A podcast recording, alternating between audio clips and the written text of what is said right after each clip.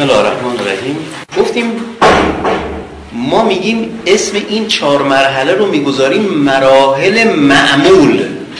یادتون هست؟ گفتیم به اینا چی میگیم؟ میگیم مراحل معمول.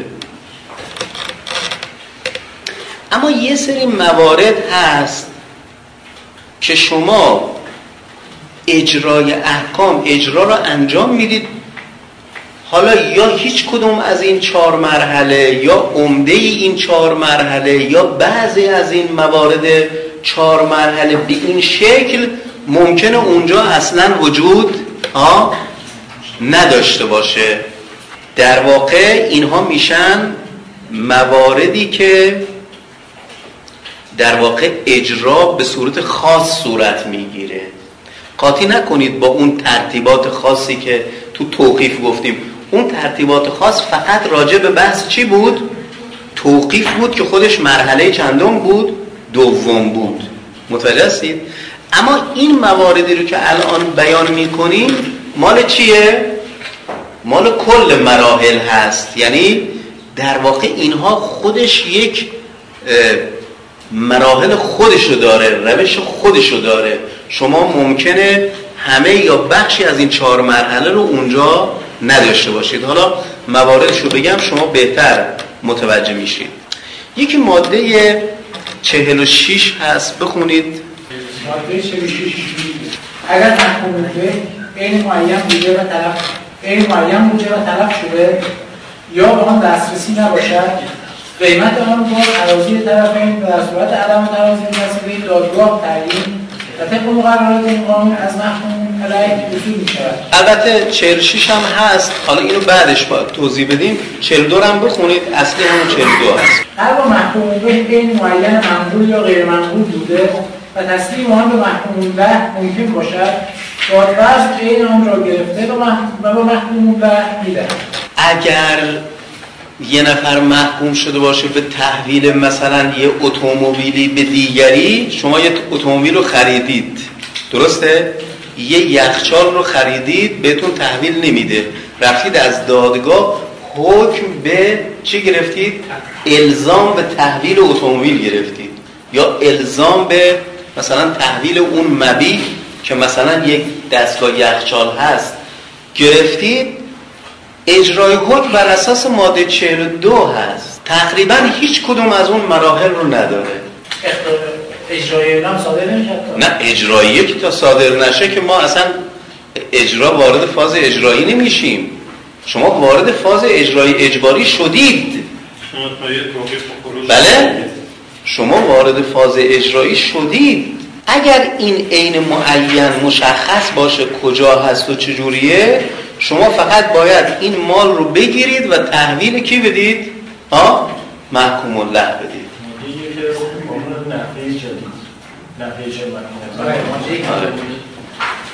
حالا اگر این اگر این معلوم نباشه کجای ممکن احتیاج به شناسایی داشته باشه یعنی اون مرحله شناسایی رو چیه؟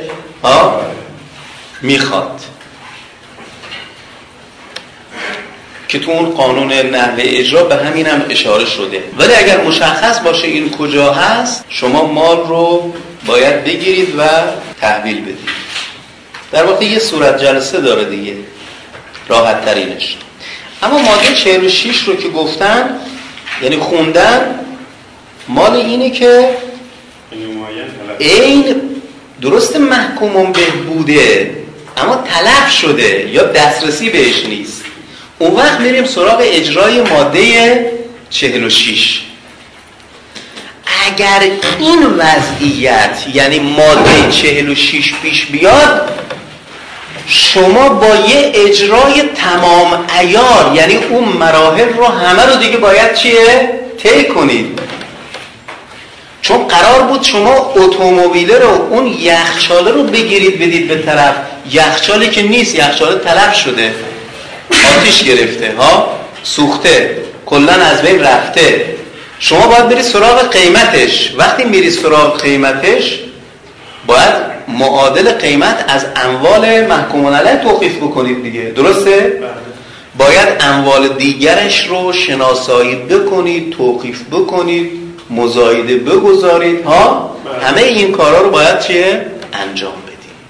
تو ببخشید در مواردی که طرف ادعایی باشه مثلا شخص مورد نظر به هر دلیل می‌خواد این عین معین رو نده به جاش بدلی مثل قیمتی به یه نوی تر به اطلاع تر به حکم نده. در این مورد چیکار می‌کنیم؟ ما در واقع اگر طرف واقعی مفرد نباشه در واقع میگه یا تلف شده یا با آن دسترسی نباشد. دسترسی نباشد یعنی آره.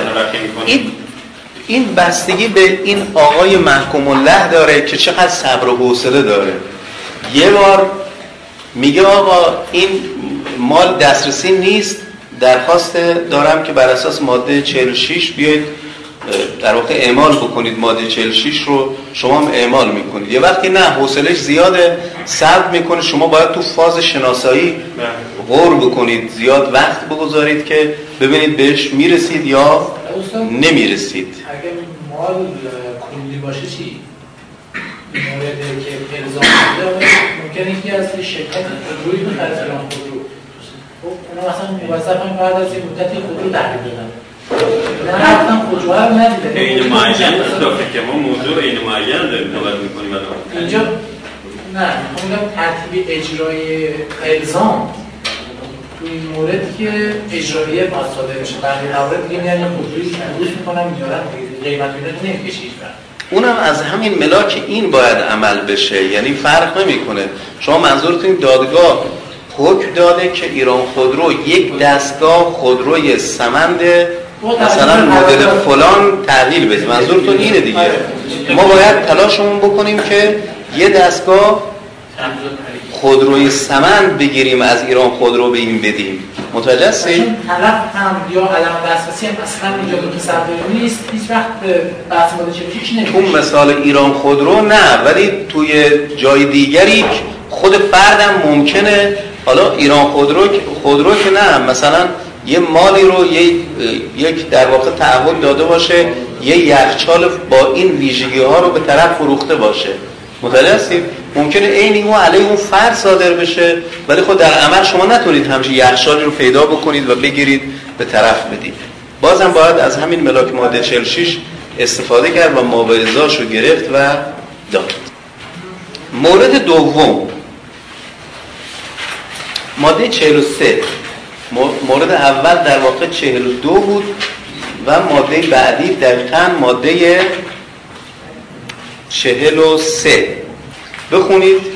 در مواردی که حکم خلیت علیه متصرف ملک مشار به نفع مالک قسمتی از به نفع مالک قسمتی از ملک مشار صادر شده باشد از تمام ملک خلیت می شود برای تصرف محکوم در ملک خلیت شده مشمول مقررات املاک مشاری است. خب ما اینجا ماده 43 رو ما اینجا ماده 43 رو به خاطر چی داریم بحثش رو مطرح می‌کنیم؟ به عنوان یک موردی که چی؟ اون مراحل چارگانه ممکنه درش چیه؟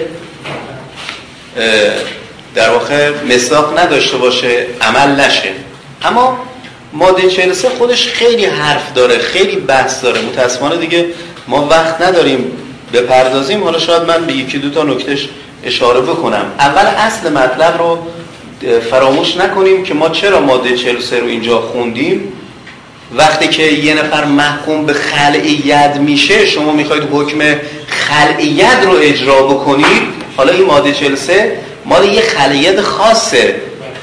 متوجه ولی به طور کلی چون ما دیگه راجع به بقیه خلعیت ها اینجا ماده نداریم ماده 43 رو خوندیم. ولی به طور کلی وقتی علیه کسی حکم خلیت صادر شد شما از اون مراحل چارگانه چی دارید؟ مرحله آخر دیگه. نه خلیت کردن. خب مرحله آخر یعنی چی؟ یعنی ها؟ فقط گرفتن اون ببینید شما باید برید صورت جلسه بکنید اون ملک رو درسته از ید او خارج بکنید تحویل این بدید. در واقع خلعیت ملک مثل همون تحویل عین معینه شباهت دارن به هم. ضمن که اینجا دیگه بحث شناسایی تقریبا دیگه هیچ وقت مصداق چیه؟ نداره دیگه. چون حکمی که شما حکم خلیتش می‌دید معمولا معمولا رفتید کارشناس بردید حتی مساحی هم کرده حداقل می‌دونیم کجای دیگه.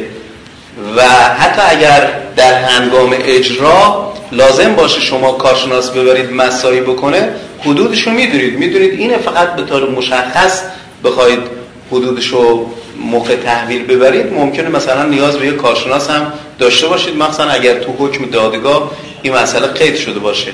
اما به هر حال شما نگاه بکنید یه روش اجرایی خاص خودشه و معمولا اون مراحل درش مصداق چیه؟ نداره. البته همه اینا هزینه اجرایی چیه؟ ها؟ داره که خب اون به جای خود هست که یه بحث فرعیه در واقع در عمل اجرا. اما نکات متعددی ماده 43 چون خیلی ها ماده 43 رو بد فهمیدن یا بد می‌فهمن. یعنی برداشت بدی از ماده 43 می‌کنن. یه نفر به من بگه که چی می‌فهمید از ماده 43 حالا صرف نظر از این نکته که من گفتم خود ماده 43 چی می‌خواد بگه؟ مثلا شخصی مشاعن مالی رو داره و درخواست خلیت می‌کنه. بعد وقتی درخواست حکم نفی صادر میشه خلیت انجام میشه. یعنی من که این ملک رو ازش می‌گیرم. از متصرف و این ملک رو به اون شخص دیگه نمیدن. این ملک کاملا دیگه رو تخلیه میشه. هیچ کسی استفاده رو نداره. ادارت بله.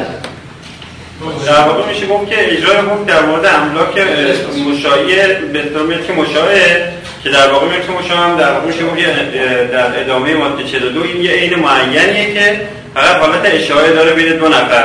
که یکیشون محکوم نه یکیش محکوم علیه این دو شریک.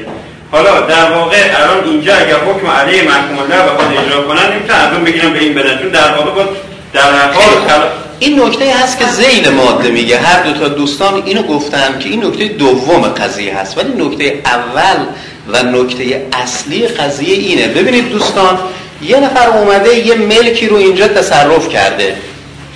متوجه یعنی فرض کنید این اتاق این فضایی که این کلاس داره اینو اومده تصرف کرده. ولی این ملک مشاعیه. من دو دانگه از اینو دارم. هنوز دو تا مالک دیگه هم چیه؟ داریم. مثلا. درسته؟ من اومدم درخواست خلیت کردم. دادگاه هم حکم صادر می‌کنه به خلعیت نسبت به همین دودانگ من دیگه چون بقیه که دعوایی تر نکردن. بقیه چیه؟ دعوایی تر نکردن. ایشون هم الان محکوم شده به همین سهم من. یعنی قسمتی از ملک مشا من که مالک قسمتی از ملک مشا هستم محکوم شده به خلیت از دودانگ ماده میگه شما باید برید از شیشدانگ خلعیتش بکنید. نکته اینجاست فقط میگه باید برید چی؟ ها؟ از شیشدان خلیتش بکنید چرا؟ چرا اینو میگه؟ چون ملک مشاییه شما نمی‌تونید برید از این تیکه جداش بکنید ملک مشاع مفروض که نیست شما برای اینکه ایشون رو از اون دو دانگ خلیت بکنید لازمش اینه که از شیش دانگ چیه؟ خلیتش بکنید. این نکته اصلی ماده هست. حالا نکته دوم رو میگم خدمتتون. نکته دوم اینه که شما اینو خلیت کردید می‌تونید منو وضعیت بکنید؟ نمیشه. نمیشه. چرا؟ چرا نمی‌تونید منو وضعیت چون در املاک مشایی دوستان اگر صد تا مالک مشایی هم داشته باشیم تصرف باید با ترازی باشه. اگر صد نفر راضی باشن می‌تونن صد نفری تصرف بکنن. اما اگر حتی یکیشون هم راضی نباشه اون 99 تا هم هیچ تصرفی چیه؟ نمی‌تونن در اون ملک داشته باشن. بنابراین من فقط اینجا تونستم متصرف را از این ملک بیرون کنم. تصرف خودم تابع مقررات املاک مشایی است یعنی باید با ترازی صورت بگیره. من یا می‌تونم برم رضایت بقیه رو جلب بکنم بیایم با همدیگه اینجا تصرفات داشته باشیم. یا اگر دیدم نمیشه باید برم دعوای افراز مطرح بکنم و سهم خودمو چکار بکنم؟ ها؟ جدا بکنم اون وقت دیگه در سهم مفروضم هر تصرفی خواستم می‌تونم انجام بدم. برداشت اشتباهی که بعضیا می‌کنن یه چیز دیگه هست از این ماده. حسن و حسین این ملک رو در تصرف دارن. شما که علی هستی میری حکم خلیت می‌گیری علیه کی؟ علیه حسن. بعضیا از این ماده استفاده کردن که شما هم باید برید حسن رو در مقام اجرا از این شش دنگ خلیت بکنید. هم حسین رو. این اشتباهه. ما کاری به حسین نداریم. محکوم علیه ما کیه؟ حسن. بود دیگه. یعنی علی فقط رفته علیه کی در دعوا کرده؟ علیه حسن در دعوا کرده و حکمم علیه حسن صادر شده و همین حسن هم باید از شیشدانگ خلیت بشه. ما کاری به حسین نداریم. تا وقتی علیه حسین حکمی صادر نشده ما هم مداخله چیه؟ نداریم. اون نکته ای که در واقع باید توجه بکنیم این موضوع دادخواست باشه خلیت مشاهی خلیت خلیت مشایی خلیت از ملک مشایی. مد از ملک.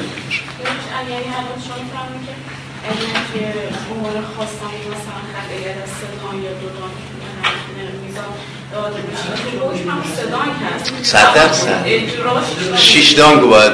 ماده 43 همینو چرا خواستای سدانگه یعنی من یعنی منظورم که اگر خلیت سدانگ داده بشه به خود مکموله هم که داده نمیدیزم چون که در واقع مشایعه. خب چرا حکم رو کلی نمیده؟ منظورتون میده آره. چون چون در ارتباط با کل او الان حقی نداره. متوجه هستید؟ ضرورت نوع اجرا ما رو وادار می‌کنه. در اجرا بیایم از همه چیه؟ خلیدش بکنیم.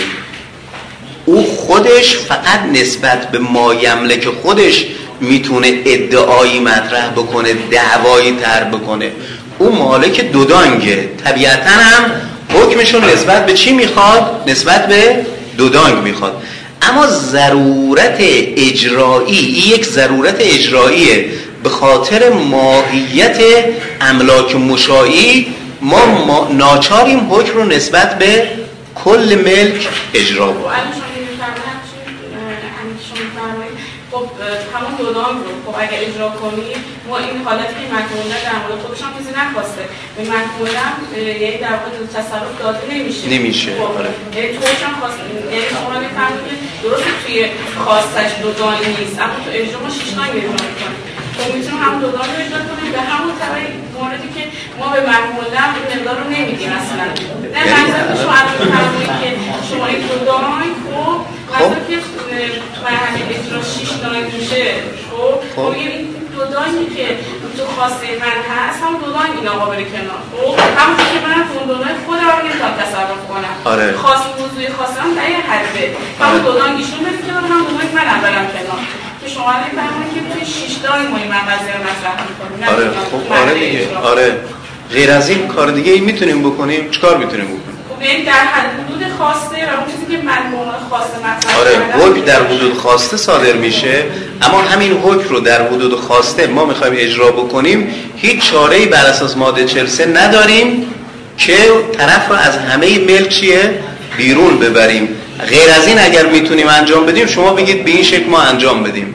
چیکار می‌تونید بکنید؟ نه منظورم همون مرحوم بودانی که من عنوان محکوم در تصرف مادی انجام بدم مقابل که حکم علیه صادر شده اونم نسبت به دودان نمی‌تونه در تصرف کنی که شما تصرف بدید که خود ششنام رو رویش کردیم محل اجرا یه حالتی خب شما او... ها شما مخالفید یه حالت انگار مثلا با اون چیزی که ممکن در حدود خاصه باید اجرا بشه در حدود خاصه باید مطرح باشه. خب چجوری ما از دو دانگ بیرونش کنیم؟ بفرمایید شما بگید ما این کار انجام بدیم. خب راهکارم بدید انتقاد می‌کنید راهکارم بدید. بگید الان مثلا یه نفر اینجا محکوم شده به خلیت از دو دانگ این ملک درسته؟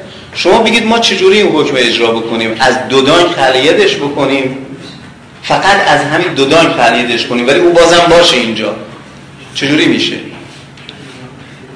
همونجوری الان شما برای محکوم نمیدیم. یعنی خانم یکم برید تحمل بکنید. وقت نداریم.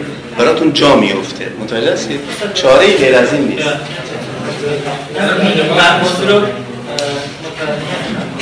اگر گفتیم ما دادخواست خوانده فقط علی هست ولی حسین هم متصرفه. بله. درست. علی حسن و حسین دو نفر متصرف حسن و حسین. مثلا ولی علی دعوا رو فقط علیه حسن ترک کرد. آره. خب که صادر بشه. فقط این خلقیت نسبت به همون محکومون علیه خیلی دو تا چهار تایه شما هر حکمی رو نه در محدوده همون حکم آقا شما هیچ حکمی رو بر غیر محکومون علیه که نمی‌تونید اجرا بکنید. چون گفته خلیت از تمام هم خب این تمام یعنی همونه یعنی همون علی رو از همش بیرون نیست. خب همین نکته رو شما متوجه شده باشید خیلیه. بله. خلیت می‌گیریم از خلیت می‌گیریم و از ید همه مصرفین رو قرض کنیم و از طریق هم نمی‌تونیم ید خواهان رو بله. رو مسلط بکنیم بله. بله. شما گفتید که که بره افراز بده و نه بره ترازی بکنه اگر نمی‌تونن افراز بله ثمره عملی این بحث چیه؟ اگه اینا مثلا ترازی بکنن؟ ثمره عملیش اینه که ملک غیر اومده یه نفر غاصب اومده ملک شما رو تصرف کرده شما می‌خوای بیرونش کنی. نه در ملک مشاه ملک مشاه شما مالک مشاهی هستی. می‌خوای اونو از ملکت بیرونش کنی. این ثمرش اینه. کم ثمره ایه آقا اگر کسی هم ملک شما رو تصرف نکنه شما بدون ترازی با سایر شرکا که نمی‌تونید تصرف کنید. شما اینا بحث حقوق مدنیه. بحث شرکت خوندید دیگه. برید یه بار دیگه مرور بکنید. متوجه تصرف مادی اونجا تقسیم می‌کنن. میگیم تصرف مادی داریم تصرف معنوی داریم. درسته؟ در تصرف مادی در شرکا چی؟ رضایت همه شرطه. وگرنه هیچ کس هیچ تصرفی حالا اینا بحثاش تو حقوق مدنی تو بحث شرکت همه اومده جاش اصلا اینجا نیست. نه بحث من این هست که خب نه بحث من این هست که وقتی که می‌خوام بعد از این افراز بکنیم این که دیگه مثلا چرا این مقدمه رو بگیم خلعیت آقا این یه غیریه. اومده ملک و تصرف کرده. شما می‌خوای بیرونش کنی. اصلا غیری نیست. شریکته. اومده ملک می‌دونم. خب گوش بده. میگید چه فایده داره. ملک تو اومده تصرف کرده. می‌خواید ازش خلیت کنید. اما بخواید خودتون تصرف کنید اینجا هم اجرای احکام دیگه قانون اجرا چیزی نگفته. گفته تابع مقررات املاک مشاهیه. مقررات املاک مشاهی کجایه؟ ها؟ قانون مدنی. شما برید اونجا یه بار دیگه اون مبحث مربوطه رو مرور بود نکته سوم. بله مورد سوم از مواردی که این مراحل معمول اجرا درش حالا یا همشون یا بخششون اجرا چیه؟ نمیشه. و اون کجاست؟ و اون جاییست که طرف محکوم به انجام عملی شده. چجوری؟ مثل چی محکوم به انجام عمل؟ مثل چی؟ بله؟ احسن. تکمیل بنا. کلا. چیزی که ما زیاد داریم. رفع نقص تکمیل بنا. این از مواردی که ما زیاد داریم. اصلا چرا؟ چیز سر بزنیم. دعوای خیلی رایج الزام به تنظیم سند. یه عمل دیگه. بله؟ تنظیم سند در دفتر خونه یه عمله اینجا شما شناسایی مال دارید توقیف دارید مزایده دارید. یا عملی است که باید بره تو دفتر خونه این عمل چیه؟ انجام بشه. ببینید ممکنه پیش بیاره ما هیچ وقت منکر نیستیم. اما حالا تو الزام به تنظیم سند این ممکنه رو بگید یعنی چی منظورتون؟ تو کل انجام عمل پیش میاد که حالا میگیم بهتون. اما در مورد مثال شما منظورتون الزام به تنظیم سند؟ خب حالا ماده 47 خودتون بخونید. ماده 47 هر محکوم به انجام عمل معینی باشد و محکوم علی از انجام آن امتناع ورزد و انجام عمل بله. به توسط شخص دیگری ممکن باشد. بله. محکوم له می‌تواند تحت نظر دادبرز آن عمل را وسیله آن عمل را به وسیله دیگری انجام دهد هزینه آن را مطالبه کند. یا بدون انجام عمل هزینه لازم را به وسیله قسمت اجرا از محکومون علی مطالبه نماید. در هر یک از موارد مذکور دادگاه با تحقیقات لازم و در صورت ضرورت با جلب نظر کارشناس میزان هزینه را معین می‌نماید. وصول هزینه مذکور به حق زحمه کارشناس از محکومون علی ترتیبی است. برای وصول محکوم به نقدی مقدر است. خیلی خوب. طرف تو همون مثال تکمیل بنا. محکوم شده به تکمیل بنا درسته؟ اما عمل نمی‌کنه نمیره تکمیل بکنه بنا رو بر اساس ماده 47 من محکوم الله اولا اگر ممکن باشه به هزینه کس دیگری میریم این کار رو انجام میدیم هزینه انجام کار رو چیه؟ از محکومون علی می‌گیریم مطابق همین مقررات اجرای احکام مدنی. یا اینکه اصلا اینا نیست. همین الان یه کارشناس تعیین می‌کنیم کارشناس میاد هزینه تکمیل بنا رو برآورد می‌کنه. میگه آقا این تکمیل بنا بخواد کامل بشه اینقدر هزینه داره. خب این مبلغ رو در واقع دادگاه دستور میده و ما میریم سراغ اموال اون فرد و از اموالش چیه؟ وصول می‌کنیم. زیلش ماده میگه این وصول این هزینه ها به ترتیبی است که برای وصول محکوم به نقدی مقرر است. حکم اولیه دادگاه مبنی بر اینه که طرف ملزمه که بنا رو تکمیل کنه. آره. بعد از چند روز ما میایم از درخواست از این درخواست از اجرا می‌کنیم که ما اجرایی صادر می‌کنیم. بله دیگه. برای این هم اجرایی صادر می‌کنیم. بله. در مورد انجام عمل هم شما اجرایی صادر می‌کنید شاید از این جهت سوال شما خوب باشه که بعضا سوال میشه. فکر می‌کنن برای انجام عمل دیگه احتیاج به صدور اجراییه نیست که ما جواب دادیم. برای اگر محکومون علی به در واقع انجام عملی محکوم شده باشه حتما باید اجرایی صادرات رویه معمول هم چیه؟ همینه. ولی ممکن حالا بعضی وقتا این سوال هم مطرح بشه. همین ماده 47 خودش کلی حرف داره. که فرصت نداریم همه حرفاشو بگیم. یکی از حرفاشو اجازه بدیم یه اشاره بهش بکنیم. تفسیره ماده 47 بخونید تفسیره رو. در صورتی که انجام عمل توسط شخص دیگری ممکن نباشد مطابق ماده 729 قانون تصریح مدنی انجام خواهد شد بخونید 729 رو. ماده 729 قانون تصریح مدنی صادر در موردی که موضوع تعهد عملی است که انجام آن جز به وسیله شخص متعهد ممکن نیست. دادگاه می تواند به درخواست متعهدین و در حکم راجع به اصل دعوا یا پس از صدور حکم مدت و مبلغی را معین نباید که اگر محکوم علیه مدلول حکم قطعی را در آن مدت اجرا نکند مبلغ از مور را برای هر روز تغییر محکوم علیه بپردازد ببینید این تبصره انصافا تبصره خوبی بوده که در قانون آیین دادرسی مدنی سابق بوده.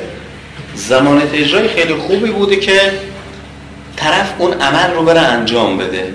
دادگاه در واقع یه جریمه براش تعیین می‌کرده می‌گفته اگر آقا اینو انجام ندی شما این مبلغ رو باید چیه؟ پرداخت بکنی. خب اینو در واقع لای منگنه میگذاشته دادگاه با این 729 و تا این طرف بره خودش این عمل رو انجام بده. قانون آین دارسی مدنی 1318 کلا چی؟ منسوخ شده دیگه. بله؟ اما در این تبصره بهش اشاره شده. اینجا اختلاف نظر به وجود اومده.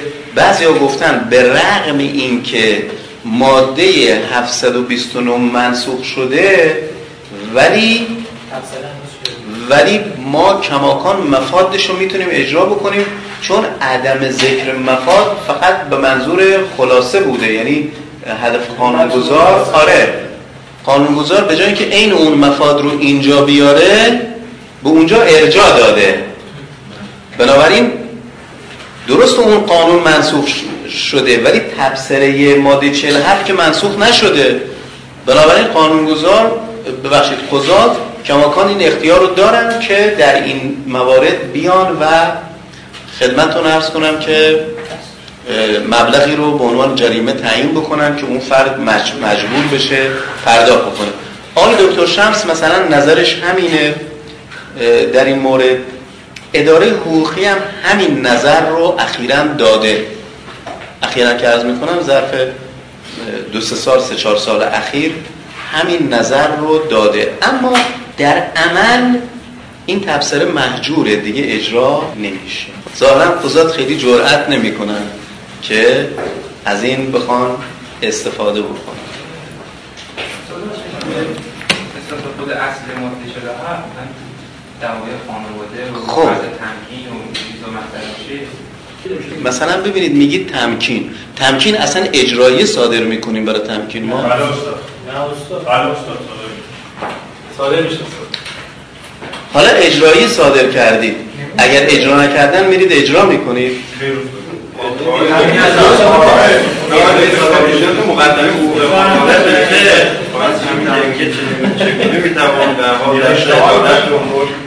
و مثلا تمکین حکم کرد ولی خب البته در تمام حالت ازدواج مجدد رو در صورتی که تمکین اجرایی نداشته باشه نصب می‌کنه. به نظر میاد اصلا در تمکین اجرایی لازم نیست. چیزی رو که اگر اگر طرف اجرا نکرد شما نمی‌تونید وارد فاز اجرای اجباری بشید. اولا کسانی هم که اجرایی صادر می‌کنن اشتباه می‌کنن. متوجه هستید؟ ثانیا اونایی هم که اجرایی صادر می‌کنن در ارتباط با تمکین هیچ کاری نمی‌تونیم انجام بدیم. که شما بخواید اینو به عنوان مصداق ماده 47 بیان بکنید مثل ابلاغ میگه این رأی رو اجرا کن. این رأی قبلا ابلاغ شده بهش. بله. بله. اونجا می‌دونید که اثر عدم اجرای و حکم تمکین اون چیزایی هست که بعدش میاد. یه, یه سری زمانت اجراها داره. فقط اون زمانت اجراها رو ما اگر کسی حکم تمکین رو اجرا نکنه و به نظر بیاد با صرف ابلاغ حکم قطعی باید این کار رو انجام بده. منتظر اجرایی هم چیه؟ نباید بمونه. اگر هم دادگاه اجرایی صادر کرده شاید یه جورایی احتیاط کرده ولی کار بیخودیه. شاید در تمکین عام منظورش بوده که مثلا فرض کن کسی که قهر کرده رو برگردونم بره خونه شوهرش. اونم نمیشه. ببین آقا عام و خاص نداره. هیچ وقت هیچ خانمی رو نمی‌تونن به زور بگیرن ببرن تو خونه شوهرش. هیچ وقت هیچ کس چنین کاری نمی‌تونن تمام مواردی که داشتم. معمول پاسگاه با شوهری می‌رفت در خونه سنه. خب اینها اینها برداشت های ناسواب از قانونه که در واقع خیلی همون این کار انجام. ولی الحمدلله الان دیگه اینا قشنگ جا افتاده و فکر نمی کنم در حال حاضر دیگه کسی از این کارا انجام بده. این سه مورد رو ما به عنوان مواردی که اون مراحل معمول درش اجرا نمیشه بیان کردیم. من فکر می‌کنم مورد دیگه ای نیست. اگر فکر می‌کنید مورد دیگه ای هست به من اعلام بکنید. یکی دو تا مطلب مونده من تو این وقت باقی مونده. خیلی گذرا بتونم خدمتون عرض بکنم. یکی راجع به اعتراض سالس اجرایی هست. مواد 146 و 147 خیلی سریع یه نفر هر دو ماده رو بخونه. من خیلی خلاصه نکاتی رو بگم. ماده 146 هر بار نسبت به مال ممنوع یا غیر ممنوع یا بچه نقد توضیح شده شخص ثالث اظهار حقی نماید. اگر ادعای مزبور مستند به حکم قطعی یا سند رسمی باشد. که تاریخ آن مقدم بر تاریخ توقیف است توقیف رفع می شود. در غیر این صورت عملیات اجرایی تغییر می‌گردد و مدعی حق برای جلوگیری از عملیات اجرایی به اثبات ادعای خود می‌تواند به دادگاه شکایت کند. خیلی خوب. پس اینجا تو ماده 146 خیلی مط- مطلب روشنی رو میگه. اگر نسبت به مالی که شما توقیف می‌کنید اگر یک شخص سالسی ادعای حقی بکنه اگر مستند به حکم قطعی یا سند رسمی باشه که تاریخش مال قبل از این باشه شما بلا فاصله همونجا رفع توقیف می‌کنید اما اگر نه این ادعاش مستند به حکم قطعی یا اون سند رسمی که تاریخش در واقع مقدم بر توقیف نباشه باید بره و در دادگاه چکار بکنه؟ بله؟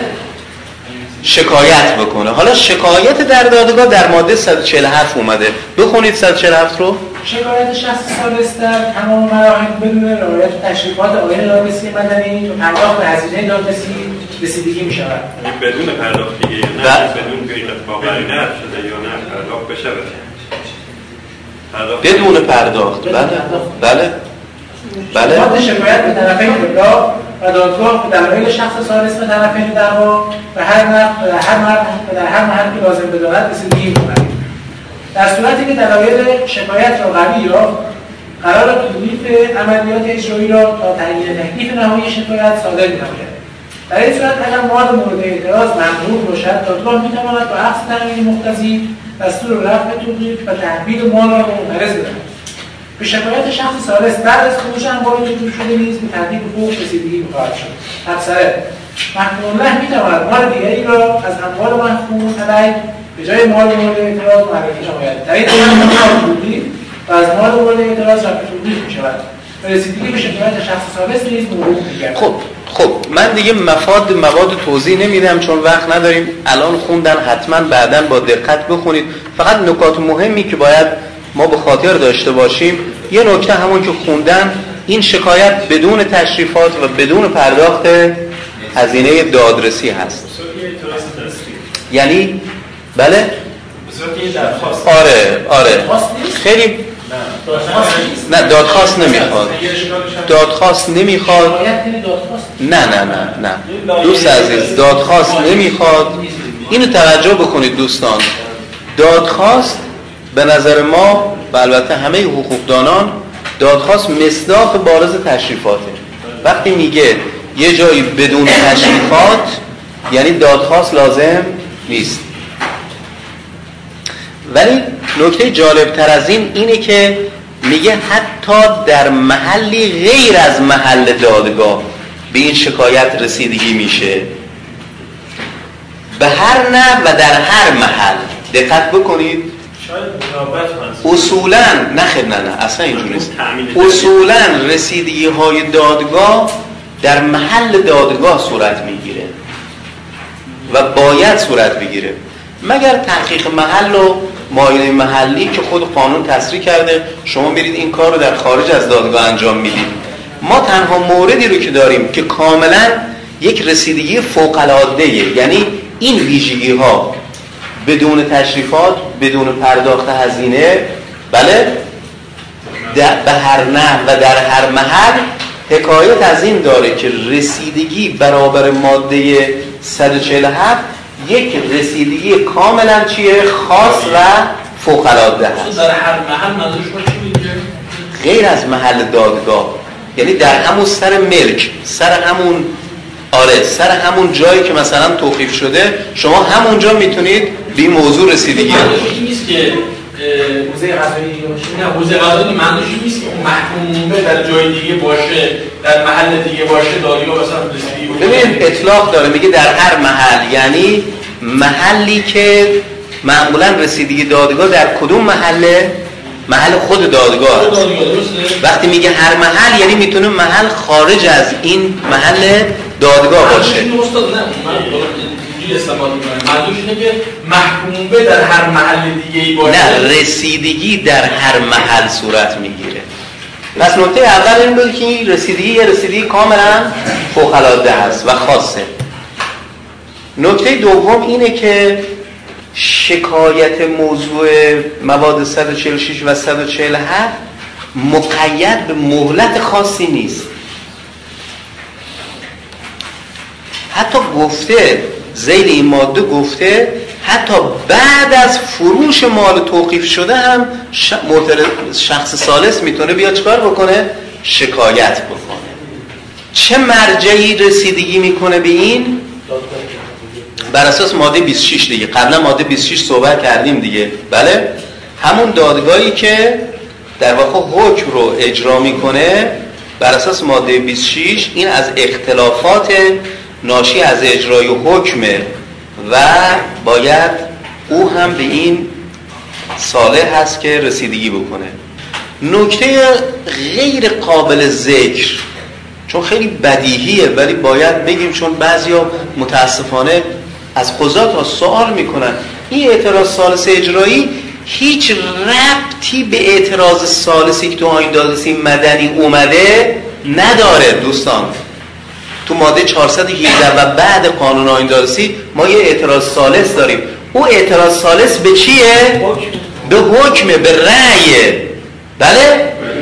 این اعتراض سالس به عملیات اجرای به توقیفه اون اعتراض سالس میگه آقا این رأی اشتباه صادر شده به حق من خلل وارد کرده رأی. این معترض سالس کاری به رأی نداره میگه رأی درسته شما اشتباهی اومدی مال منو توقیف کردی. یا مال رو توقیف کردی که من در اون حقی دارم. پس این به عملیات اجرایی به اجرا اعتراض داره. به همین علت هم اسمش هست اعتراض سالس اجرایی. اینا هیچ دو هیچ ربطی به هم دیگه ندارن مدت ها بحث بود که این رأیی که دادگاه در مقام اعمال ماده 147 صادر می‌کنه آیا قابل تجدید نظره یا نه؟ که در این مورد یک رأی وعدت رویه صادر شد و گفتن این رأی قابل تجدید نظر هست. آره. بنابراین این رأی باید به طرفین پرونده و اون سالسی که شکایت کرده ابلاغ بشه و وفق عمومات آین دادرسی مدنی قابل تجدید نظر هست. همین رأیی که در پی اعتراض شخص سالس صادر میشه. بالاخره شما یه رسیدگی می‌کنید و رأی باید صادر بکنید در این مورد. در این مورد حرفای زیادی چون می‌دونید در مورد اعتراض سالس اجرایی پایان نامه نوشته یکی از قضات هم یه پایان نامه نوشته و چاپش هم کرده. حرف زیاده ولی خب بالاخره دیگه فرصت نداریم. مهمترین نکاتی که باید شما تو ذهنتون بمونه اینها رو خدمتون عرض کردم. آخرین مطلبی که در این کلاس می‌تونم خدمتون عرض بکنم راجع به اعاده وضع به حال سابقه. یه ماده بسیار مهم دیگه هم داریم ماده 39 هست. راجع به ماده 39 هم زیاد سوال میشه زیاد بحث میشه. بخونید این ماده 39 رو دقت بکنید. ماده 39 هر گاه حکمی که موقع اجرا گذارده شده بر اثر فصل یا نقص یا اراده دادرسی به موجب حکم نهایی بلا اثر شود عملیات اجرایی به دستور دادگاه اجرا کننده حکم به حالت قبل از اجرا برمیگردد. و در صورتی که محکوم به عین معین بوده و استرداد آن ممکن نباشد دادورز مثل یا قیمت آن را وصول نماید اعاده عملیات اجرایی به دستور دادگاه به ترتیبی که برای اجرای حکم مقرر است بدون صدور اجرایی به عمل میآید. خیلی خوب. شما اومدید رفتید حکمی رو اجرا کردید یا شروع به اجرا کردید یا به حال به مرحله آخر رسوندید؟ بعد اون رأیی که در واقع شما در اجرای اون رأی این عملیات رو انجام دادید اون رأی نقض شد. ماده 39 ناظر به این. اولا صرف نقض باعث اعاده عملیات اجرایی نیست. کدوم نقض باعث؟ به موجب حکم نهایی. حکم نهایی هم قبلا گفتیم چیه. پس وقتی شما وارد اجرای ماده 39 میشید یعنی وارد اعاده عملیات اجرایی میشید که حکم نهایی مبنی بر نقض رأی اولیه صادر بشه. نکته دوم اینه که حالا که شما می‌خواید وارد اعاده بشید این اعاده وضع احتیاج به همونجور که خود این ماده گفته گفته احتیاج به اجرایی نداره. احتیاج به هیچ تشریفات دیگری هم چیه؟ نداره. شما حتی اگر مال مثلا به مزایده رفته فروخته شده شما باید این اسناد رو باطل بکنید با دستور دستور ابطال می‌دید و همه عملیاتی که انجام دادید چیه؟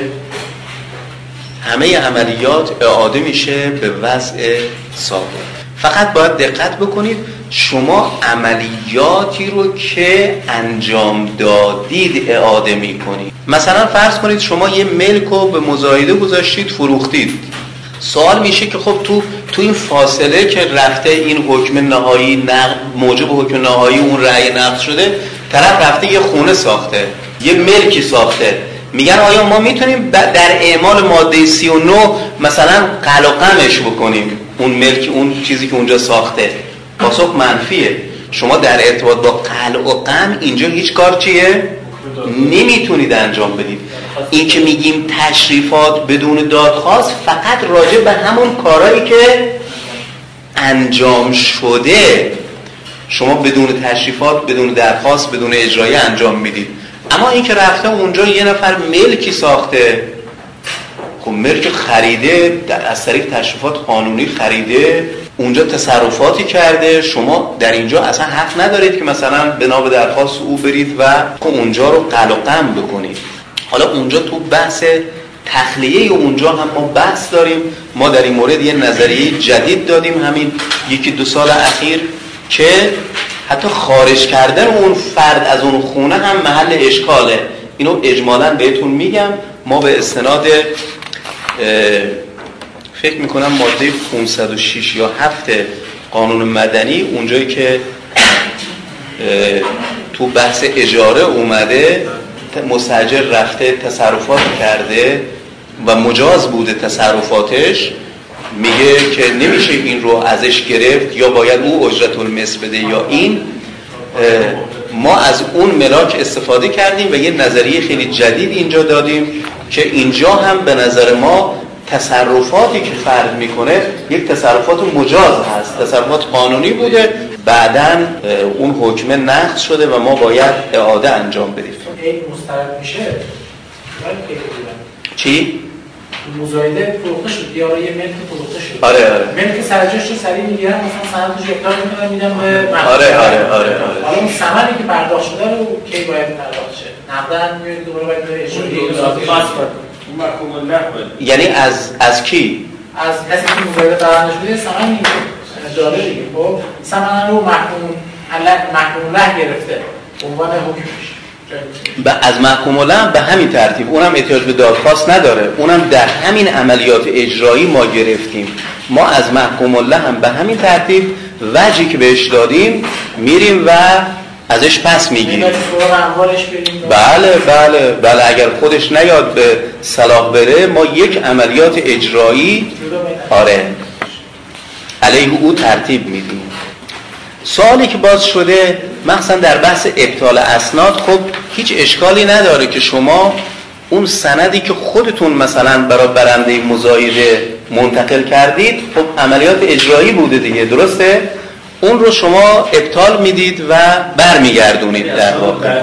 اما در مورد اسناد بعدی بعضی ها نظرشون همین نظر شماست. اما ما در اداره حقوقی درست برخلاف نظر دادیم و گفتیم حتی انتقالات بعدی هم احتیاج به دادخواست نداره. علتش هم اینه که تمام اون اسناد مبتنی بر همون سند اول وقتی ما اونو باطل می‌کنیم اسناد بعدی هم که مبتنی بر این بوده اونها هم چیه؟ باطل میشه. در واقع شما دستور همون بطلان اولی رو می‌دید بطلان بقیه مبتنی بر این خواهد بود. کار خیلی شاقی نیست. مهمترین نکاتی هم که راجع به وضع و حال سابق لازم بود خدمتون بگم. گفتم ما می‌خواستیم راجع به قانون نحوه اجرای محکومیت های مالی جدید بیشتر در این کلاس توضیحاتی بدیم که خب به علت وقت کمی که داشتیم متاسفانه متاسفانه فرصت نشد راجع بهش صحبت کنیم. انشالله معاونت آموزش قوه قضایی باید هنوزم متاسفانه به صورت رسمی این برنامه رو ندارن ولی باید پودمانی تعریف بکنن و برای همه قضات در واقع این توضیح داده بشه قانون نحوه اجرای محکومیت مالی ما در اداره حقوقی قوه قضاییه خدمتون عرض بکنم که راجع به عمده ابهامات قانون نحوه اجرای محکومیت های مالی خوشبختانه موفق شدیم نظر بدیم و انشاءالله انشاءالله ظرف یکی دو ماه آینده این نظریات رو چاپ می‌کنیم. حتما اونها رو در واقع مطالعه رو کنید کمکتون می‌کنه.